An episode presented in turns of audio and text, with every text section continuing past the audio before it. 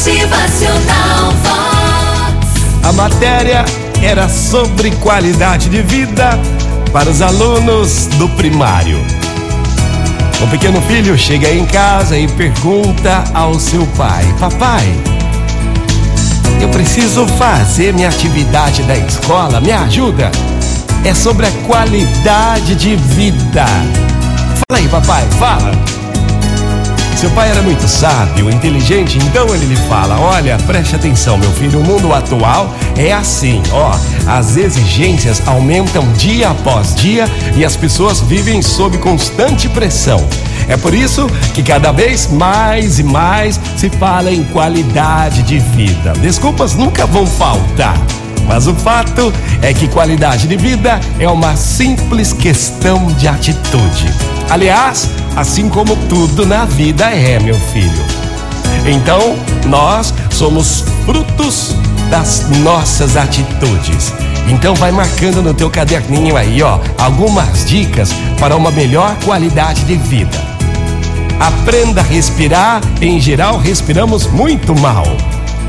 Reeduque a alimentação. É. Mexa-se, exercite-se, no mínimo uma caminhada por dia, mesmo que seja na esteira. Dedique tempo de qualidade às pessoas que você ama. 10 minutos por dia de sol, sem filtro solar. Mais tempo que isso, passe o filtro solar. Tome bastante água. Comece ao levantar, bem cedinho. Alongue-se. Alongamento é a base do equilíbrio físico. Aprenda a meditar.